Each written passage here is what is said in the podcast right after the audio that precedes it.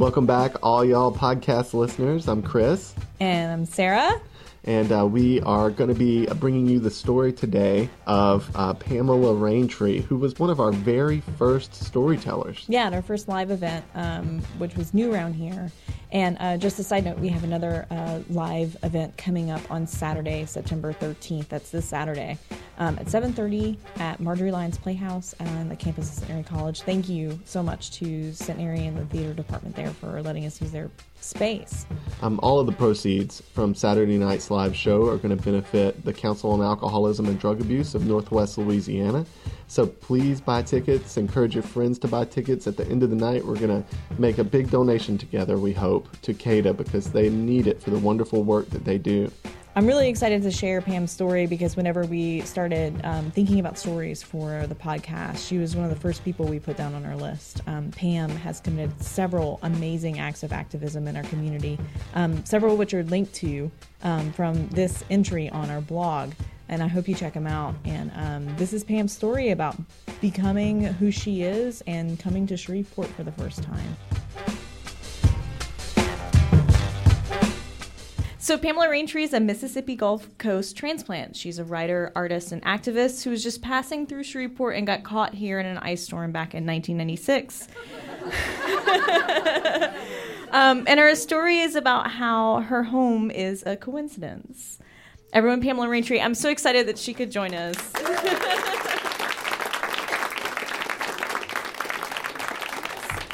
want to I feel like I know most of you. Uh, I'm sure a lot of y'all know me from my poetry, for from painting that mural on a fence and getting everybody in Highland upset. South Highland. South Highland. Highland loves you. I'm not a native. My home's a coincidence. Um, and, you know, this, this is kind of awkward for me. I'm used to telling my story in classrooms and churches and whatnot. But the last time I did something in 10 minutes or less, the other person thought it was a date. um, so I'll, I'll try. Um, I heard of Shreveport when I was growing up. Um, every weekend, my dad insisted on listening to this thing called the Louisiana Hayride. Uh, that's all I knew about Shreveport. I'm, you know, southeast corner of Mississippi. What's this place at the northwest corner of Louisiana? What? I thought it was all Cajuns up here. It wasn't. Um, anyway, uh, 1993, I was going through a divorce. I uh, had left my spouse at my spouse's request and moved in with a roommate who borrowed my car. We were uh, working together, and so my new roommate borrowed my car, and apparently she rented it out to her crack dealer, and he totaled it. So um, when I came through Shreveport in '93 looking for another place to live, um, I was on a Greyhound bus. There was a layover here in Shreveport, and well, the the girl who was calling the arrivals and departures was on the telephone with her boyfriend when my bus departed. So I wound up spending the night here. Uh, and I wandered around town wondering, you know, what the place was really like since all I'd ever heard of it was the country music on the radio show that no longer exists. And I I saw a transgender person digging through a trash can looking for food. And I told myself that if there was any place on this planet I would never live, it would be Shreveport, Louisiana. well, three years later, um, I had gone to Mississippi. It didn't work out. I had a stroke and wound up going back to my ex spouse and slept on a couch until I recovered. And I got myself a little car and decided I was going to go live in the mountains in West Texas. It, and it was beautiful out there, let me tell you. Uh, I took that little car. It was a 19, I don't know, uh, it was a Nissan station wagon. It was old. And Datsun, excuse me. Uh, uh, and I literally shook it to pieces riding around the mountains. It, people told me, You can't drive a car like that up there. And uh, how was I supposed to know? Yeah. I mean, I was driving under a car that was wrecked to get up to this property I was looking at buying. And, but it turned out all the raw water out there is radioactive. Uh, and it's it's a desert anyway, so there's not much of it. And I decided that wasn't a good place for me, and I didn't know where I was going. Uh, I had a general concept of maybe go to Alabama. Um, I'm a sign painter by trade, and I knew that I could make a whole lot of money when they were getting the uh, shrimp f- fleet ready um, in the early spring. So I said, okay, I'll go there. I'll make a whole bunch of money really fast. But I've got this car that I'm not lying. It wouldn't drive over 50 miles an hour on a flat. and they just changed all the speed limits in Texas to 70. And I couldn't put it on the highway legally. So I'm on the, all these little back roads, and I wound up in Shreveport, Louisiana. And it was January 31st, 1996. I got here about 3 o'clock in the morning with a dollar and 20 cents in my pocket and a quarter of a tank of gas. And I'm like, okay, I better stop here and pick up some work and get my gas tank filled up, buy some food, and keep driving. Because I don't want to be in Shreveport.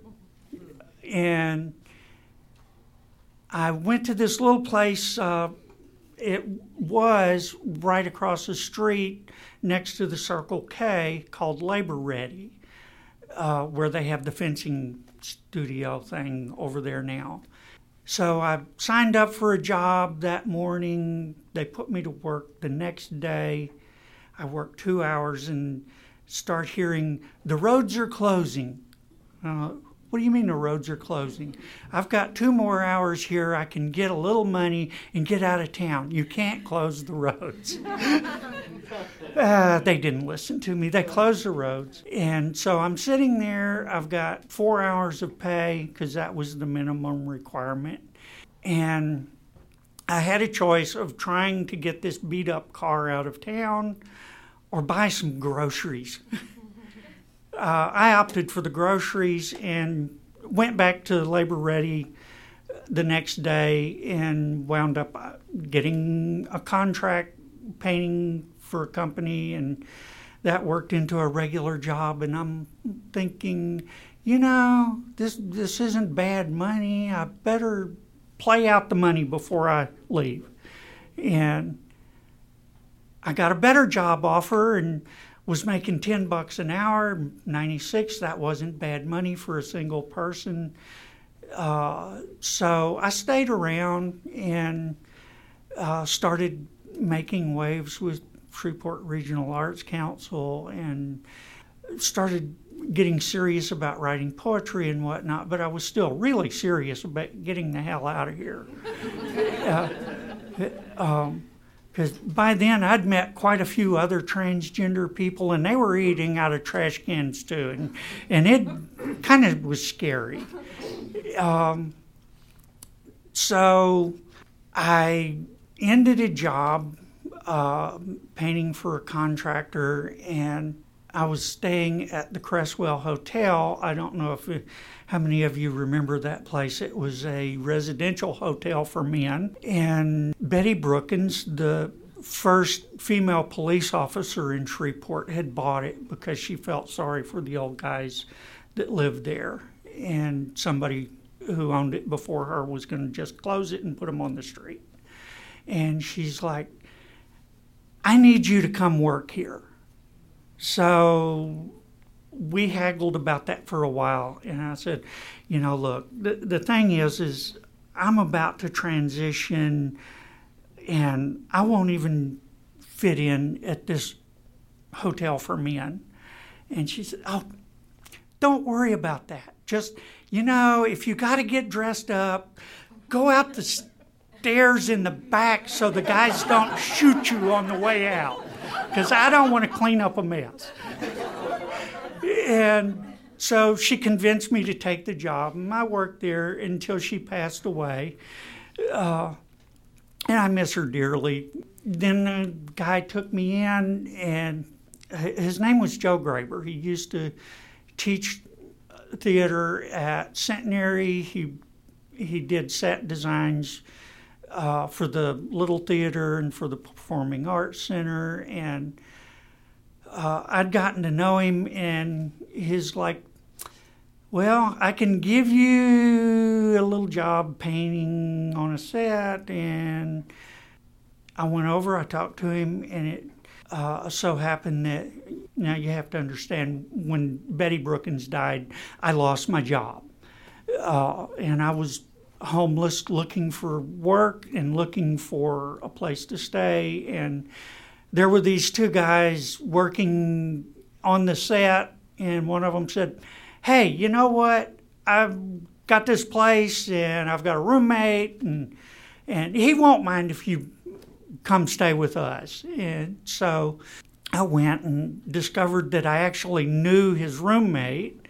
They knew some girls, and I happened to know them too. So it all worked out pretty good there for a little while and, uh, until it didn't work out. um, that's a whole nother story. um, and but something else came up, and I wound up. I got a a little apartment and moved in with the two girls and we had huge fights and yeah boy that then things mm. just kept going on and on and on and every time I've tried to leave something has come up to keep me here and then you know I was planning to leave last year and and then there was this thing that happened with the housing authority and I wasn't allowed to leave and and then this thing happened at city council and I had to get up there and open my mouth. And now I'm getting offers and people want me to talk to them about all kinds of stuff all over the state and I guess I'm stuck. Thank you.